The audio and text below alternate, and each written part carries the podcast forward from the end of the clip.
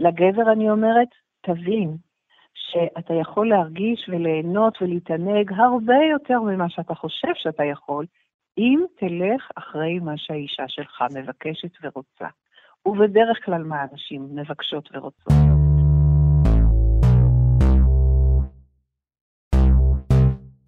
והחוויה של ש... של בעלת הפוט היא עכשיו ומיד. יש ממש דחיפות ורצון ובקשה של הגוף והתשוקה של הגוף להיחדר. ואם אנחנו לא מגיעים לשלב הזה, והשלב הזה יכול לקחת לו זמן אה, עד שהוא מגיע, אם אנחנו לא מגיעים לשלב הזה, ובדרך כלל רוב הנשים בתרבות שלנו נחדרות לפני הזמן. ברוכים וברוכות הבאות. אני נרקיס אלון והגעתם לפודקאסט משחקות באש. פודקאסט בשיתוף עיתון הארץ של גברים ונשים שמסכימים לשחק באש כדי לקדם את החברה בה אנחנו חיים בשלל נושאים נפיצים. הפרק הזה יעסוק במיניות נשית. נשמע עדויות של נשים משתפות היבטים מחיי המין שלהם, וננתח אותן עם נשות מקצוע.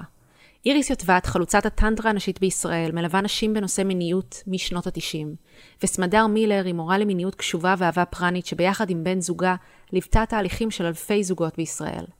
ביחד ניגע בשורש שגורם למיניות נשית להיות לעיתים חסומה, הטבע החמקמק של העונג הנשי, נדבר על הקשר בין החיבור של אישה למיניות שלה, ליכולת שלה לבטא את עצמה, ובמקרים מסוימים אפילו להצליח מבחינה מקצועית. נעבור לפתיח ונתחיל.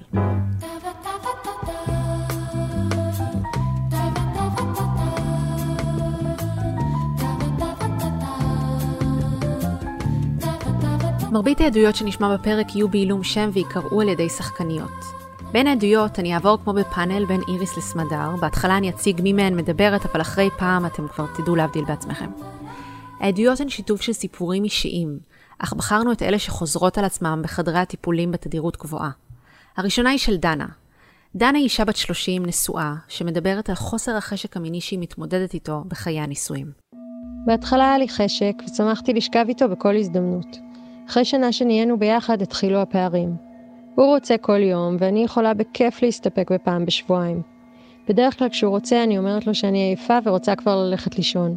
אבל זאת לא הסיבה האמיתית. פעם עשיתי ניסוי, אמרתי לו את האמת. לא בא לי, אולי נדבר במקום? הוא אומר לי סבבה, אבל אנחנו שוכבים במיטה והוא כל הזמן מנסה להביא את זה לכיוון של לשכב. הבנתי שהאמת לא תעזור לי. הוא אורב לי בכל מקום. אני כבר לא יוצאת ערומה מהמקלחת, לא מחליפה בגדים לידו, לא חולמת לישון בלי תחתונים. כל דבר כזה מתפרש כמו הזמנה. אני חושבת פעמיים לפני שאני באה לחיבוק או נוגעת בו. כשאני כבר כן זורמת, אני הרבה פעמים מחכה שזה יעבור. לפעמים אני מוצאת את עצמי יורדת לו רק כדי להתחמק מהצורך לעשות סקס. לא נעים לי להגיד לו לא יותר. הוא כבר התחיל להיפגע ממני ואמר שהוא לא יכול להמשיך ככה ושאני חייבת ללכת לטפל בעצמי. שאלתי את איריס האם באמת יכול להיות שדבר כזה הוא בעיה רק של האישה, ומה יכול לגרום לחוסר חשק. בואי נתחיל מזה ש... שעלה בי רגע של כעס על האמירה של הבעל לאשתו, תלכי לטיפול. יש לך בעיה, תלכי לטיפול. Mm.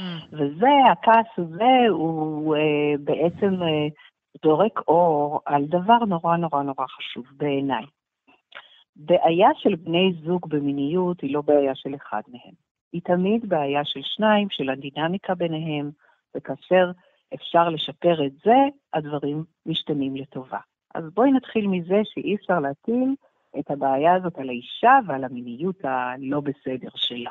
קודם כל, המיניות הגברית היא מיניות מאוד מאוד פשוטה, בואי נגיד, מאוד לא מורכבת, והיא מתחילה בזה שהגבר לומד לאונן, וכשהוא מאמן הוא לומד שהפין שלו מקבל אה, מגע כזה או אחר מהיד שלו, והוא בדרך כלל עושה את זה מאוד מהיר, ואולי אפילו קצת בסתר, אמ, וגומר מהר, ורגיל לעשות את זה פעם ביום לפחות, אם לא יותר.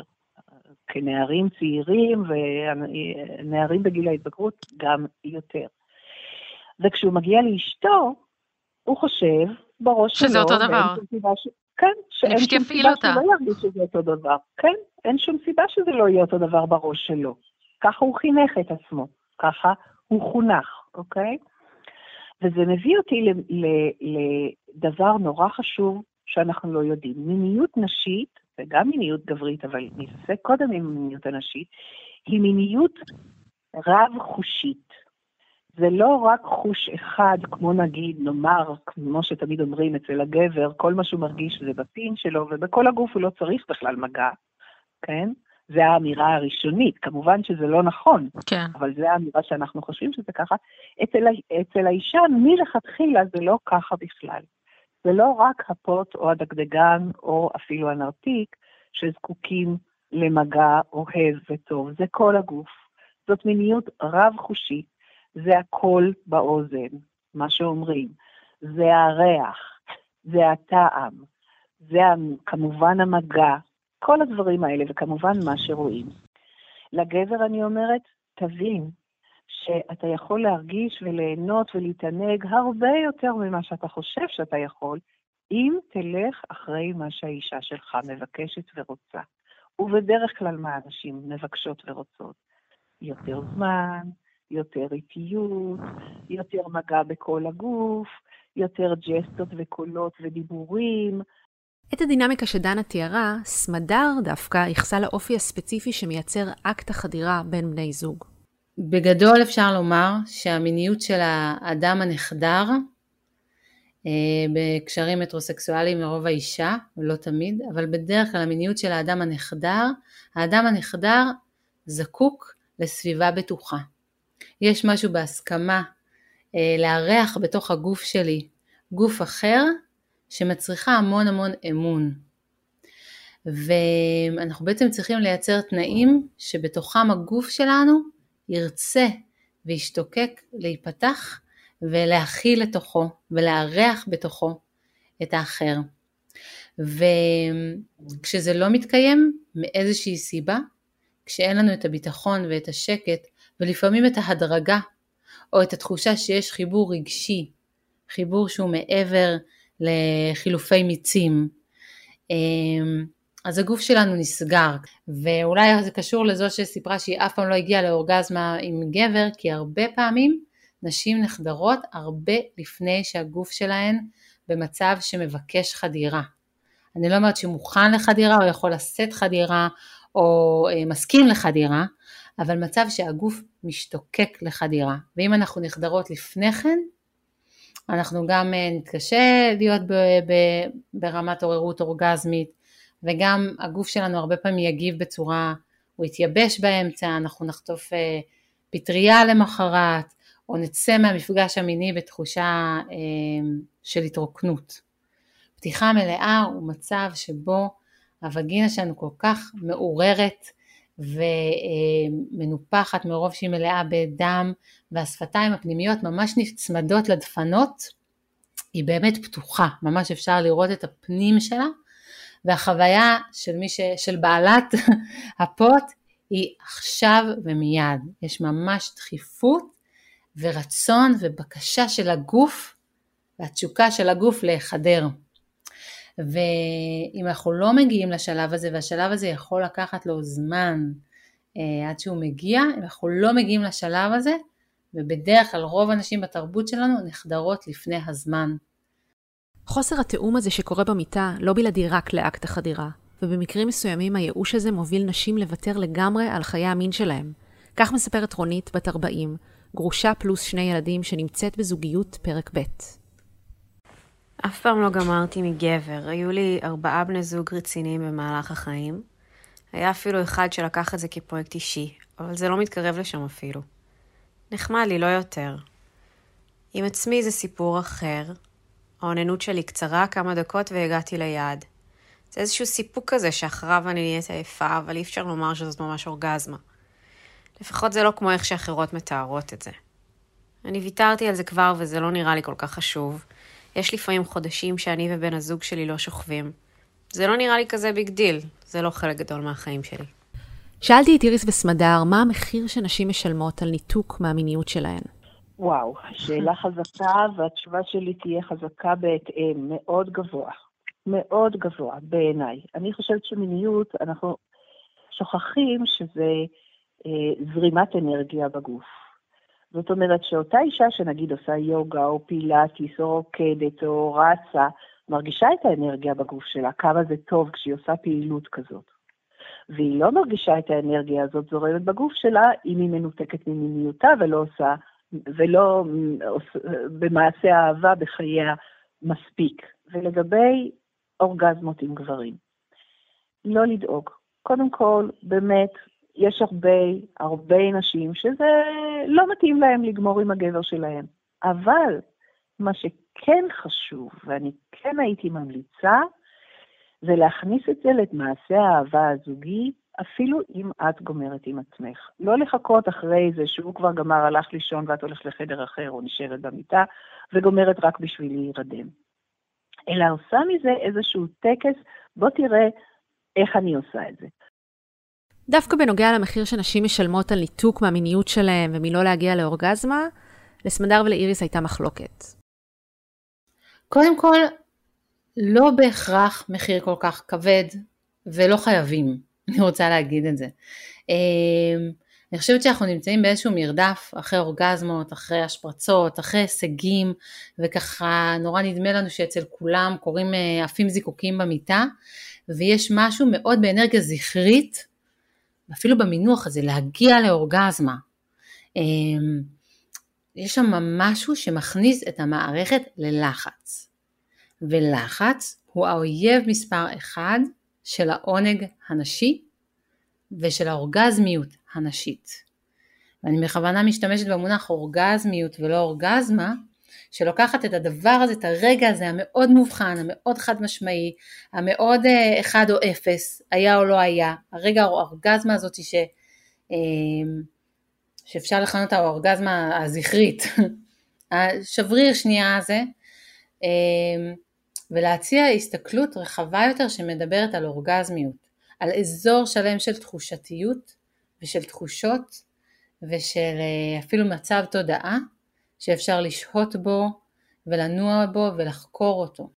כשמגיעות אליי נשים כמו אה, זו ששמענו בעדות הזו, שעם התסכול הזה שהיא לא מגיעה לאורגזמה עם גבר, אנחנו מתחילות לברר למה זה חשוב, מה זה ייתן, מאיפה הגיע הרעיון שזה צריך להיות, ומה יקרה אם פשוט נניח לזה. וככל שאני מלמדת אותה וככל שהיא לומדת להיות יותר רגועה במפגש המיני, וזה קשור גם למה שדיברנו קודם על להיות רגועה עם זה שמישהו רואה עכשיו את הפוט שלי ואת הגוף שלי ואת מי שאני ולהיות רגועה עם זה שיש רגע פחות מסעיר בתוך המפגש המיני או שהמחשבות שלי נדדו, פשוט להיות רגועה עם מה שיש, זה המפתח. משם מתחיל להתגנב העונג שהוא ללא מאמץ. הדינמיקה של נשים עם גברים קורית במיטה, אבל היא מתקיימת גם בראש שלנו. העדות הבאה היא של רבית, בת 36, נשואה עם ילד, והיא משתפת בפנטזיה שלה. הז'אנר הספציפי שעליו היא מדברת נכנס למודעות שלנו עם 50 גוונים של אפור. כשאני מאוננת, אני מדמיינת שגבר שולט בי לחלוטין. אני צריכה לעשות כל מה שהוא רוצה, לבקש ממנו אישור לפני שאני יוצאת מהבית, וכל הקיום שלי הוא רק עבורו. אני ממש יכולה להבין נשים שנכנסות למערכות יחסים כאלו. אני כביכול אישה חזקה, יש לי מערכת יחסים שוויונית, והמיניות שלי ושל בעלי רגילה לחלוטין. אבל הגבר שאני מפנטזת עליו הוא פרימיטיבי, ואני הרכוש שלו, ממש סוג של קניין. וכשהוא בא הביתה, אני חייבת להיות מוכנה למין באותו רגע. והוא אומר לי משפטים להגיד ומה ללבוש, הכל, כדי שאני אתאים לצרכים שלו. אני מעוננת על זה ויכולה לגמור תוך שתי דקות מרוב שזה מדליק אותי. אבל בזמן האחרון שמתי לב שזה עושה לי כאבים באיבר המין. כאילו הגוף יודע שהוא עובר סוג של אונס. הפרק הקודם שלנו עסק באלימות כלפי נשים, ומכל העדויות עלו תיאורים מזוויעים שבהם הגבר שלט לחלוטין בכל התנועות והפעולות של האישה עד שהיא הצליחה לצאת. לא היה שום דבר אירוטי בעדויות האלה. שאלתי את סמדר איך זה יכול להיות שקיימת בכלל פנטזיה כזאת פופולרית אצל נשים? אני חושבת שזה מאוד חשוב שאנחנו מדברות על זה כי המון נשים אה, מוצאות את עצמן מאוד מתגרות מפנטזיות של אונס ושל שליטה והרבה פעמים של אלימות מאוד אה, חריפה. ותמיד נלווה לזה רגש של אשם או מוזר למה שאני ארצה דבר כזה? למה שאני אתגרה מדבר כזה? ומאוד חשוב להבהיר שלפנטזיה יש בעצם אה, כמה תפקידים אז תפקיד אחד היא מאפשרת לנו להתמודד עם דברים שמפחידים אותנו. זאת אישה שמתגרה מאונס, ויש נשים שאומרות לי אני לא גומרת אם אני לא מפנטזת על אונס נורא נורא אלים, יכול להיות שעמוק בתוכה ברמה הלא מודעת היא נורא נורא פוחדת ממצב כזה של אונס, שהמהות שלו היא שמישהו לוקח ממני את השליטה. ואם אני מביאה את הסיטואציה הזאת באופן יזום לתוך מרחב הפנטזיה שלי, וזאת אומרת שאני יכולה גם באופן, בכל רגע, לצאת מהסיטואציה, בניגוד לאונס אמיתי, אני בעצם מחזירה לעצמי חוויית שליטה ועוזרת לעצמי להתמודד עם הפחד. אני בעזרת הפנטזיה הולכת לאזור הסכנה וגם חוזרת משם בשלום. אפשרות שנייה ושירות שני שפנטזיות אלימות עושות עבורנו, הן מאפשרות לנו להיות יותר מיניות ממה שאנחנו מרשות לעצמנו. מה הכוונה? אם מישהו משתלט עליי, מישהו פוקד עליי, אם מישהו או כופה עליי, אני רק בחוסר אונים, בחוסר של ברירה, עושה את מה שהוא אומר לי. זאת אומרת שהפנטזיה מאפשרת לי להתחבר לצד המיני החייתי הפראי בתוכי, בלי שזה יהיה על אחריותי. בתרבות שלנו שעדיין מגנה ומעבירה מסרים מאוד שליליים לנשים שמחוברות ליצריות המינית שלהן, זה יכול להיות סידור נוח. זה מאפשר לי להישאר אישה מעוגנת, מהוגנת סליחה, ונורמטיבית, ולשמר את הדעה הטובה על עצמי, כיוון שבפנטזיה לא אני זו שיוזמת את הברוטליות, את החייתיות, את המשחקיות במפגש המיני. נוכל לדבר עוד שעות רבות על הדינמיקה בין גברים ונשים ואיך היא צריכה להשתנות כדי לשפר את החוויה של האישה במיטה. אבל נעבור לדבר עכשיו על הדינמיקה של נשים אל מול עצמן, ואיך היא משפיעה על החוויה שלנו. אבישג היא בת 25 בזוגיות, וזה מה שהיא מספרת. כשחבר שלי מנסה לבצע בי מינורלי, אני תמיד מזיזה אותו. אני לא מסוגלת שהוא ייגע בי שם, לא ככה. בכלל, אני הרבה עצורה ומתוחה במיטה. ראיתי פעם הרצאה שהמליצו שמשהו שיכול לעזור לאנשים להשתחרר זה לעשות שלום עם הגוף ולהכיר את איבר המין שלהם. אז התחלתי לעשות סשנים, כמו שדיברו בהרצאה, שאני יושבת מול המראה ומסתכלת על איבר המין שלי. אבל אני נגעלת מלהסתכל. אני יושבת מול המראה ומנסה להגיד לעצמי תוך כדי שזה נורמלי, איך שהיא נראית, שזה גוף האישה, אבל גם אז אני פשוט לא מסוגלת להחזיק יותר משלוש שניות. אבישג אינה חריגה. רוב הנשים לא מסתכלות על איבר המין שלהם, ולהרבה מאיתנו יותר קל להסתכל על איבר מין זכרי מעל זה של עצמנו. הוא גם הרבה יותר מוכר לנו במדיה מאיבר המין הנשי, והוא גם הרבה פחות מורכב. What you see is what you get. שאלתי את איריס עד כמה זה חשוב באמת שנכיר את איבר המין שלנו בשביל החוויה המינית שלנו, ואיך אפשר לעשות את זה בכלל. אני חושבת שזה בעל חשיבות עליונה מאוד, מכמה סיבות. אחד, באמת הדבר הפשוט ביותר, זה חלק מן הגוף, כמו שכדאי שנאהב את כל הגוף שלנו ולא נטיל בו כל הזמן פגמים ונראה רק את הדברים המכוערים לכאורה שיש בו, או את uh, עקבות הגיל, או דברים שכאלה, זה חלק מן הגוף, זה חלק כמובן מאוד מאוד משמעותי וחשוב. אז להכיר אותו, להסתכל בו, בה, בפות, אני אוהבת לקרוא לה דווקא בשם uh, נקבה, התרגיל הזה של להסתכל הוא לא מספיק, כי אז עולים הדברים הקשים. הדבר הנוסף שהייתי מציעה לה, זה לכתוב מין אה, דיאלוג כזה ביני לבין פותי. Mm-hmm. מה אני אומרת לפותי? את מכוערת, את מסריחה, איך זה יכול להיות, איך אפשר לאהוב אותך בכלל וכולי, ואז לתת לה את הקול לדבר אליי. טוב מאוד שאת כבר שמה לב אליי, אני כבר עשרים שנה רוצה שתשימי לב אליי ולא שמת לב אליי.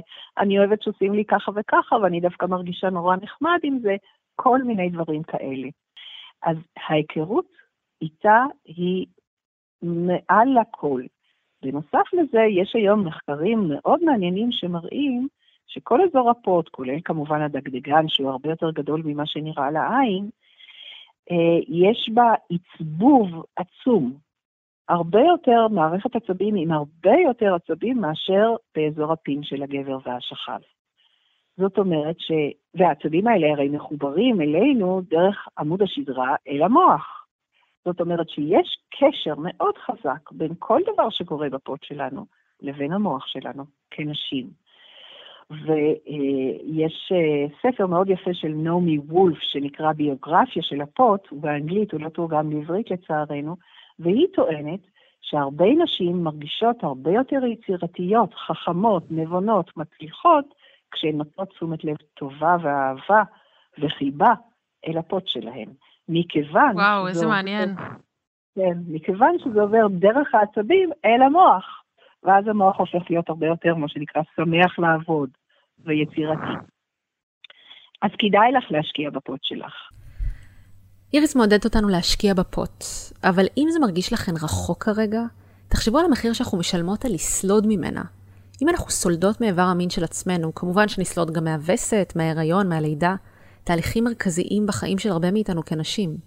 במקום שנחכה לעידן בו גברים יתחילו להתייחס אלינו ברגישות המתאימה לנו, נשאלת השאלה, איך המיניות שלנו יכלה להיראות אם היינו עושות את הצעד הראשון בעצמנו על ידי קבלת הגוף שלנו? הרבה מהעדויות ששמענו היום היו עם ניחוח מאתגר. היה לי חשוב לסיים עם עדות שמכילה עונג, קבלה של הגוף, דוגמה לאיך מיניות נשית יכולה להיראות. העדות היא של אביגיל רוטלב, שהיא היחידה שחושפת את השם האמיתי שלה ומדברת בקולה האמיתי. התגלית של השפיכה הנשית קרתה לי בגיל 22. זה קרה במפגש עם גבר שלא היה מיוחד או שונה, אבל ברגע שהמעיין נפתח הוא רק המשיך לנבוע. למדתי איך לנשום בצורה עמוקה ולהניע את הגוף. הבנתי מים מולטי אורגזמיות. כאשר אני מאוד מגורה, אני מרגישה את המים מתהווים בתוכי. הפות שלי מתמלא מבפנים ולחץ עדין ונעים נוצר. הפות שלי מבחוץ נהיית רטובה ונעימה, מתרחבת לתוך העונג. אני מעודדת מעגל העוררות והעונג על ידי כיווצים והרפיה של הפות. הכיווצים דואגים להמשיך להזרים דם ולהמשיך להעלות את האנרגיה המינית שבתוכי. אין לי מרוץ אחרי אורגזמה או פורקן כבעבר, אני כבר יודעת איך ליהנות מהאנרגיה הזורמת בכל גופי, מהארוס הנע בעדינות, אך מרגיש שמימי. אין לי צורך להגיע לשיא ולרדת חזרה למטה. זוכרת מפגש מיוחד עם גבר חדש בחיי. גבר שמאוד אוהב לענג נשים. עם הזמן הוא ממש הכיר את כל הכפתורים בגוף שלי. איך נשיכות בצוואר פותחות את מערכת העצבים שלי, ונשיקות בעורף ובאוזניים מתחילות להזרים באנרגיה מינית. הגוף פשוט נפתח ורצה עוד ועוד ועוד. הוא ירד לאט לאט לאזור השדיים, ואז המגע התחיל באזור הדגדגן. התחיל לאט, ואז נראה קצת יותר חזק וקצת יותר קשה. הגוף שלי התפתל מעונג, ונשמתי עמוק, נותנת לאנרגיה שעולה עוד ועוד מקום בתוך הגוף שלי. צריך מקום כדי להכיל את כל העונג. ככל שהעונג המשיך, אני הרגשתי שהמים בתוכי כבר רוצים לצאת. דוחקים ומבקשים לנבוע החוצה ממני. ככל שהעונג המשיך, המשכתי לכווץ ולהרפות את השרירים, עד שכבר לא היה לי שליטה, והמים פשוט נבעו ממני. נשמתי מהר ועמוק, נותנת לחמצן למלא את גופי. האזור של הג'י התרחב והעונג פשוט היה שמימי. כל הגוף שלי באקסטזה מטורפת של עונג שאין כמותו. כך טוב ועמוק ומרטיט שגם לי קשה לשאת את זה.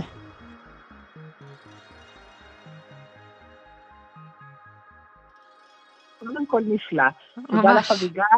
ממש. על אה, תיאור יוצא מן הכלל של מה שלומדים אה, בטנטרה למשל. היא ממש. בטח עשתה את זה, היא בטח למדה. אז, היא, אז כן. אני חייבת להגיד, דבר ראשון, אביגל היום מתעסקת בזה, באמת מלווה אנשים בלהגיע לעונג. אה, אני רק רוצה להגיד ש... אמ, למה זה, דבר ראשון, למה קשה לנו להכיל עונג? אפילו אביגיל מתארת שקשה לה להכיל, וזה משהו שהיא, שהיא עוסקת בו. ולמה העונג הנשי כל כך חמקמק בעצם? כן. אז השאלה השנייה קצת יותר קל לי. הוא חמקמק, העונג חמקמק, אה, רק בגלל שאנחנו לא יודעות לנשום עמוק. רק בגלל שאנחנו לא נושמות עמוק מספיק ונותנות למוח שלנו להתחיל לספר סיפורים. הוא חמקמק בגלל שאת חושבת פתאום, רגע, איך אני נראית ככה, איך אני אתפתל ככה. הוא חמקמק בגלל שפתאום אה, משהו מטריד אותך בראש. הוא חמקמק בגלל שאת לא נושמת עמוק כל הזמן. יש אמירה מאוד יפה, באנגלית זה נשמע קצת יותר טוב, שחוויה ordinary עם נשימה עמוקה הופכת להיות extraordinary. חוויה רגילה הופכת להיות מאוד מיוחדת. היא תיארה איך האנרגיה הזאת של העונג זורמת לה בכל הגוף, וזה בזכות הנשימות העמוקות. ההתמסרות לתוך נשימה עמוקה היא יחד עם הקיבוצים וההרפיות, בדיוק כמו שהיא תיארה, אין לי מה לחזור על זה שוב, זה דבר נפלא. טוב, קודם כל אני מחייכת פה מאוזן לאוזן, אה, גם כי כיף לשמוע תיאור כזה, וגם כי היא תיארה כל כך מדויק משהו שאני מרגישה, אני אף פעם לא שמעתי תיאור כל כך יפה ומדויק ומפורט של, אה, של חוויה מינית שלמה ועמוקה ושל של השפיכה הנשית, אז אה, כזה, אחותי, כיף, לשמוע, כיף לשמוע את זה ככה. צריך מיכל בשביל העונג, ובואי נפשט את זה רגע. אנחנו מדברים על כמות גדולה של אנרגיה שזורמת בתוך הגוף שלנו. מהי אורגזמה? האורגזמה הרגילה במרכאות השנייה הזאתי, זה רגע שכמות האנרגיה של העונג בגוף היא גדולה מכפי שאנחנו יכולים להכיל אותה ואנחנו יורים אותה החוצה. Mm. האורגזמיות היא היכולת שלנו לא לראות אותה החוצה, למה היא נושמת עמוק, למה היא מכווצת השרירים, שרירים, למה היא מניעה אנרגיה בגוף, כדי לתת עוד מקום לעוד אנרגיה, אחרת היא מן הסתם הייתה גומר, מגיעה לאורגזמה והסיפור היה נגמר. היכולת הזאתי כל פעם להרחיב את הכלי, ובאמת בכל מפגש שאנחנו עושים, אנחנו לא רצים אחרי האורגזמה, אלא דווקא המלצה שלי, תברחו מפני האורגזמה. רואים אותה מגיעה, קחו כמה נשימות, תורידו רגע את האנרגיה, תנו לעצמכם להיות עוד במרחב העונג. זה אבסורד הריצה שלנו אחרי האורגזמות, זה נגד הכיוון. אנחנו לא מתפתחים מבחינת סיבולת העונג שלנו, וכן גם עונג זה סיבולת, זה ברגע מסוים נהיה במרכאות בלתי נסבל ואז אנחנו זורקים את האנרגיה החוצה. וכן אני מאמינה ש... אני לא חושבת שהיא נרתעת מהעונג שלה, כמו שבכל פעם בתוך תהליך כזה אפשר להגיע בכל פעם לקצה גבול הסיבולת שלנו ולהרחיב אותו. אסיים בעדות אישית שלי. אני זוכרת את הפעם הראשונה שחוויתי אורגזמה. זה היה בגיל 26. זה היה אחרי הצהריים. ואני זוכרת שהתפרץ לי צחוק בלתי נשלט, שהרגשתי תחושות שאף פעם לא הרגשתי. אני זוכרת שהבן זוג שלי שאל, למה את מכסה את הפנים שלך עם הידיים? בלי ששמתי לב שזה מה שאני עושה, קלטתי שאני בעצם מובכת. כי זאת הייתה הפעם הראשונה שבאמת הרגשתי עונג. העונג הזה שחוויתי היה כל כך עמוק, שאחרי זה שעות הסתובבתי עם ביטחון ועוצמה, ממש מקורקעים בתוך הגוף שלי. אני כל אותו יום לא הפסקתי לחייך. זה המשיך, אה, זה היה כבר אחרי הצהריים, אבל זה המשיך 24 שעות. האנשים שפגשתי אמרו לי שאני זורחת, שאני נראית נפלא, וכשעבדתי יום אחרי זה הייתי פרודוקטיבית בצורה שלא הכרתי. זאת הייתה הגרסה הכי טובה שלי שאני מכירה, כאילו היה עליי איזשהו מתג ומישהו הדליק אותו. בדומה להרבה נשים, לפני כן סלדתי מגופי, עברתי הטרדות מיניות, ואף פעם לא קיבלתי את הכלים כדי לגשת בצורה ישירה למיניות שלי. הייתי בטוחה שכדי להיות בטוחה, אני צריכה לא לגעת בנושא הזה. אני זוכרת שחשבתי באותם ימים, אם למיניות יש כל כך הרבה ערך בחיים שלנו כנשים, איך זה יכול להיות שאף אחד לא מלמד אותנו להשתמש בה? ככה החלטתי שאני רוצה להמשיך לחקור את הנושא ולהנגיש אותו לנשים נוספות. שאלתי את איריס וסמדר, שאלה אחרונה, איך נראים החיים של האישה הדלוקה שמחוברת למיניות שלה? בעצם אה, המקום הזה שמאפשר הרפייה של האגן והרפייה של הפוט והמעבר הזה של המון אנרגיה ולהרגיש בנוח עם הגוף שלנו, בעצם מאפשר לנו, מאפשר להרבה יותר אנרגיה להיות בגוף שלנו ומאפשר לנו להיות הרבה יותר אנרגטיות באופן כללי. זאת יותר אנרגיית חיים, אנחנו יותר ערניות, יותר נועזות, יותר מעיזה להוציא דברים לפועל, יש לי יותר יכולת להתמיד, יותר יכולת לקחת רעיונות ולהוציא אותם לפועל, יותר התלהבות, יותר תשוקה, יותר שמחת חיים. אמ, אני מתארת לעצמי שזה גם, אין לי נתונים על זה, שזה גם נורא בריא. כי באמת אנרגיה זורמת בכל, מגיעה לכל תא ותא בגוף, משהו מרגיש מאוד מאוד בריא וחיוני וחי. יש לנו הסכמה, מי שמסכימה לגעת במיניות, לחקור אותה, זה מפחיד. מי שמעיזה ללכת למקום הזה, יש לה אחר כך יכולת אחרת להשתתף במשחק החיים.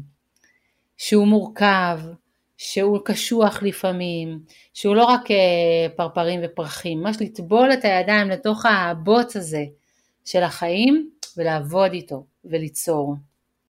המשמעות זה שיש דור חדש וטוב של נשים, שהולכות עם המיניות שלהן לאן שהן רוצות, שהן יודעות טוב מאוד מתי צריך להגיד לא, כלומר שדורות חדשים כאלה של נשים צעירות שמשתחררות מינית ונותנות לעצמם להרגיש את העונג הזה עוד ועוד ועוד ועוד, ולא להתבייש בגופן, גם אם הוא רזה מדי או שמן מדי או גבוה מדי או נמוך מדי או כל מיני כאלה שטויות, אלא להרגיש, זה גופי, אני אוהבת אותו, הפוט שלי נפלאה, אני אוהבת אותה, אני נותנת לעצמי להרגיש את זה עוד ועוד ועוד.